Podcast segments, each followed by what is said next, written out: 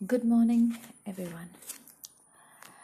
Having seen the story of the dog of Tithwal, we move on to the critical analysis. നിങ്ങൾക്ക് എല്ലാവർക്കും story മനസ്സിലായിട്ടുണ്ടാവും എന്ന് വിചാരിക്കുന്നു സ്റ്റോറിയുടെ ഉപരി എന്തൊക്കെയാണ് നമുക്കിതിൽ കാണാൻ കഴിയുന്ന നോട്ട്സ് ഓൾറെഡി പോസ്റ്റ് ചെയ്യുന്നുണ്ട് എന്നിരുന്നാലും നമുക്ക് ഇതിന്റെ പല തലങ്ങൾ കാണേണ്ടത് അത്യാവശ്യമാണ് സ്റ്റോറി തുടങ്ങുന്നത് വളരെ സിമ്പിളായിട്ടാണ്. ഒരു ഡോഗ് സ്നിഫ് ചെയ്ത് വരണത് കാണുന്നു ഇന്ത്യൻ ക്യാമ്പിലെ ആൾക്കാർ നമ്മൾ സ്റ്റോറി ഓപ്പൺ ചെയ്യുന്നത് ഒരു ബാറ്റിൽ ഫീൽഡിന്റെ ഡിസ്ക്രിപ്ഷനോടെയാണ്. വളരെ സമാധാനമായിട്ടിരിക്കണേ വളരെ വളരെ ബാറ്റിൽ ഫീൽഡിന്റെ ഒരു പ്രതീതി പ്രതീതിയില്ലാതെ നേച്ചർ ഡിസ്ക്രിപ്ഷനൊക്കെ ആയിട്ട് തുടങ്ങുന്ന ഒരു ഒരു സ്റ്റോറി. അത് നിങ്ങൾ വായിച്ചപ്പോൾ നിങ്ങൾ കണ്ടു കാണും.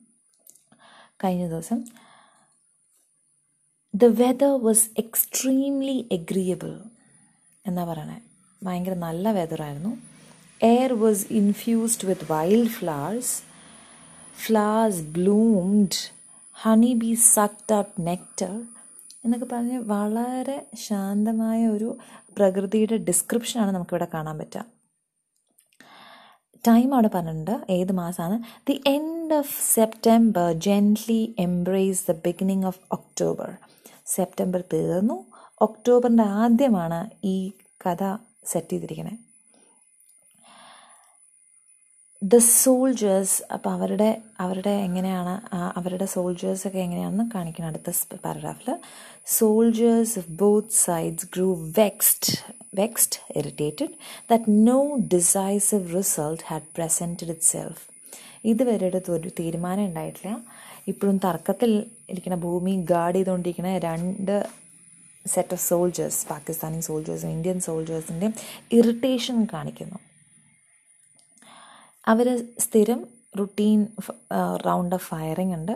ആ ആ ഫയറിംഗ് ആണ് അവിടെയുള്ള ഏക വോറിന്റെ വോറ് സൂചിപ്പിക്കുന്ന എന്ത് അല്ലെങ്കിൽ വോർ തർക്കഭൂമിയാണ് സൂചിപ്പിക്കുന്ന എന്തെങ്കിലും ചിഹ്നം ഉണ്ടെങ്കിൽ റുട്ടീനായി രാവിലെ നടക്കുന്ന ഒരു റൗണ്ട് ഫയറിംഗ് ആണ്. അത് ആർക്കും എതിരല്ല. ആകാശത്തോട്ടായിരിക്കും ഒരു പക്ഷേ അങ്ങനെ നടത്തുന്നൊരു ഫയറിംഗ് ആണ്.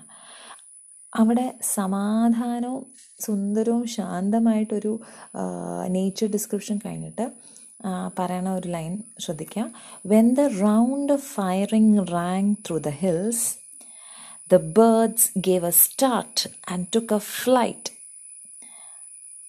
ആ ഫയറിംഗ് സൗണ്ട് കേൾക്കുമ്പോഴാണ് ആ കൂടെ ബേർഡ്സ് എല്ലാം പരിഭ്രാന്തരായി ഞെട്ടി എണീച്ച് അവരൊറ്റ പറക്കലങ്ങ് പറ പറന്നു പോകും എനിക്ക് ഭയങ്കര പെട്ടെന്ന് അങ്ങ് പറന്നു പോകും as if a hand had struck some discordant note നന്നായി വായിച്ചുകൊണ്ടിരിക്കുന്ന പാട്ടിന്റെ ഇടയ്ക്ക് അപശ്രുതി അല്ലെങ്കിൽ റോങ് നോട്ട് വന്ന പോലെയാണ് പെട്ടെന്ന് സമാധാനമായിരിക്കുന്ന പക്ഷികൾ പെട്ടെന്ന് ഞെട്ടി എണീച്ച് പറന്നു പോയത് that's a description of the birds ഇത് നമുക്ക് ക്വസ്റ്റൻ ഉണ്ട് അവസാനം. സോ അത് അവിടെ ഇതാണ് എഴുതേണ്ടത് ഓക്കെ സോ അങ്ങനെ വളരെ സമാധാനമായിട്ടിരിക്കുന്നു രണ്ട് ക്യാമ്പിന്റെയും ഡിസ്ക്രിപ്ഷനാണ്. ആദ്യം ഇന്ത്യൻ ക്യാമ്പിന്റെ ഡിസ്ക്രിപ്ഷനാണ്. പിന്നെ പാകിസ്ഥാനി ക്യാമ്പിന്റെ ഡിസ്ക്രിപ്ഷനാണ്. ഈ ഇന്ത്യൻ ക്യാമ്പിലോട്ടാണ് ഈ ഡോഗിന്റെ എൻട്രി അലഞ്ഞ് തിരിഞ്ഞ് നടക്കുന്ന ഒരു ഒരു ഡോഗ് വരുന്നു. അത് കഴിഞ്ഞിട്ട് ഹർണം സിംഗ് ബിസ്ക്കറ്റ് കൊടുക്കാൻ ശ്രമിക്കുന്നു. അപ്പം ചോദിക്കുന്നു ഇത് എങ്ങാനും പാകിസ്ഥാനിയാണോ?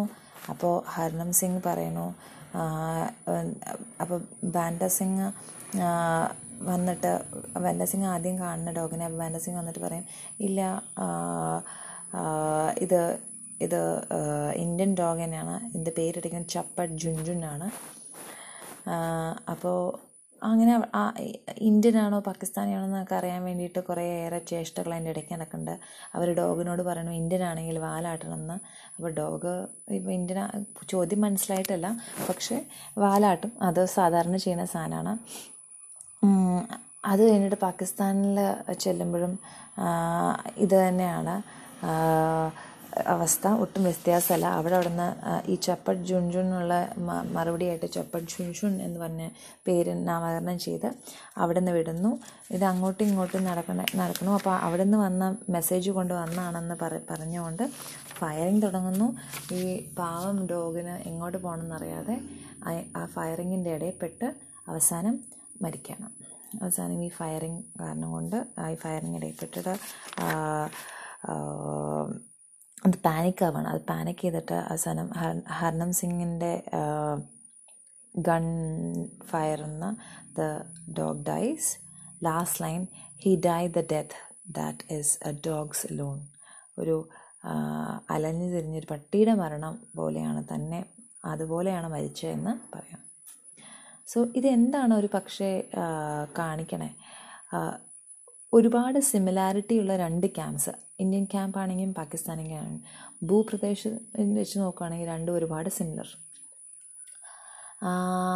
രണ്ട് പക്ഷങ്ങളും രണ്ട് പക്ഷങ്ങളെയും വോറിലോട്ടുള്ള ഒരു ഫാൾസാണ് ഇവിടെ കാണിക്കുന്നത് ഒരു ഐറണിയാണ് കാണിക്കുന്നത് വോർ തന്നെ എന്തുമാത്രം ഫ്യൂട്ടൈലാണെന്നാണ് കാണിക്കുന്നത്. അവർ തമ്മിൽ ഒരേ ഒരു ഡിവൈഡിങ് ഫാക്ടറുള്ളൂ അതാണ് റിലിജൻ റിലിജൻ കൊണ്ട് വരയ്ക്കപ്പെട്ട ഒരു ബൗണ്ടറിയുടെ ചൊല്ലിയാണ് ഈ വോർ മുഴുവനും.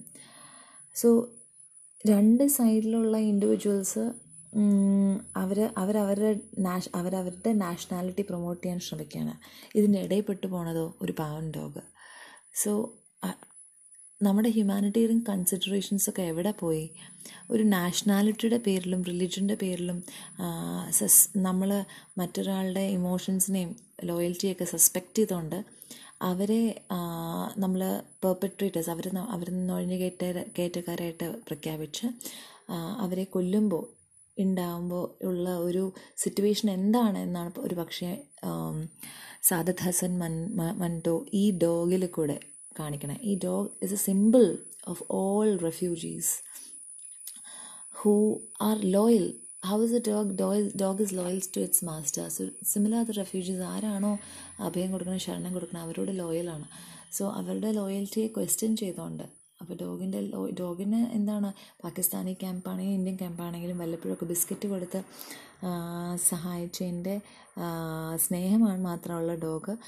അത് അതിന് പാകിസ്ഥാനി ക്യാമ്പാണോ ഇന്ത്യൻ ക്യാമ്പാണോ എന്നറിയില്ല. അതിന് രണ്ടാണെങ്കിലും ആശ്രയം കിട്ടിയേക്കാവ കിട്ടിയേക്കാവുന്ന കിട്ടിയേക്കാവുന്ന ഒരു ഇടം അത് മാത്രമാണത് ഈ ക്യാമ്പുകൾ പക്ഷേ നമ്മൾ ഇതിനൊക്കെ വേർതിരിച്ച് ലേബിൾ ചെയ്ത് വെച്ചിരിക്കണം. അപ്പോൾ ഈ ലേബിളുകളുടെ പ്രസക്തി ഒന്ന് ചോദ്യപ്പെ ചോദ്യം ചെയ്യപ്പെടുന്നു.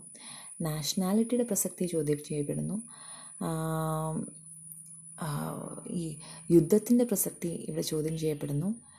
നമ്മൾ ബോർഡേഴ്സും ബൗണ്ടറീസും വരയ്ക്കുമ്പോൾ അതിന്റെ പ്രസക്തി ഇവിടെ ചോദ്യം ചെയ്യപ്പെടുന്നു. ആ ഇമാജിനറി ബൗണ്ടറിയെ ചൊല്ലി ഉണ്ടാവുന്ന ജനറേറ്റ് ചെയ്യപ്പെടുന്ന ഹേറ്റ്രഡ് അതിനെ ചോദ്യം ചെയ്യപ്പെടുന്നു. ആൻഡ് ഓൾ ടുഗെദർ യുദ്ധം എന്തിനാ? ആ യുദ്ധത്തിന്റെ മനുഷ്യന്റെ ത്വരയെ തന്നെ നമ്മൾ ഈ കഥയിൽ കൂടെ ക്വസ്റ്റ്യൻ ചെയ്യുകയാണ്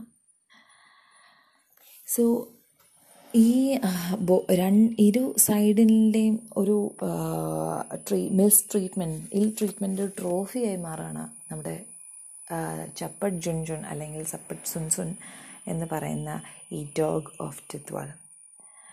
എന്തുകൊണ്ടും ഈ ഡോഗിനെ അതുകൊണ്ട് ടൈറ്റിലിലെ ടൈറ്റിലിലെ കേന്ദ്ര സ്റ്റോറിയുടെ കേന്ദ്ര കഥാപാത്രവും ടൈറ്റിലിന് തന്നെ റെഫറൻസ് കൊടുത്തിരിക്കുന്ന ഈ ഡോഗനെയാണെന്ന് നമുക്ക് ഈ ഇത്രയും എക്സ്പ്ലനേഷൻ കഴിയുമ്പം നമുക്ക് മനസ്സിലാവും.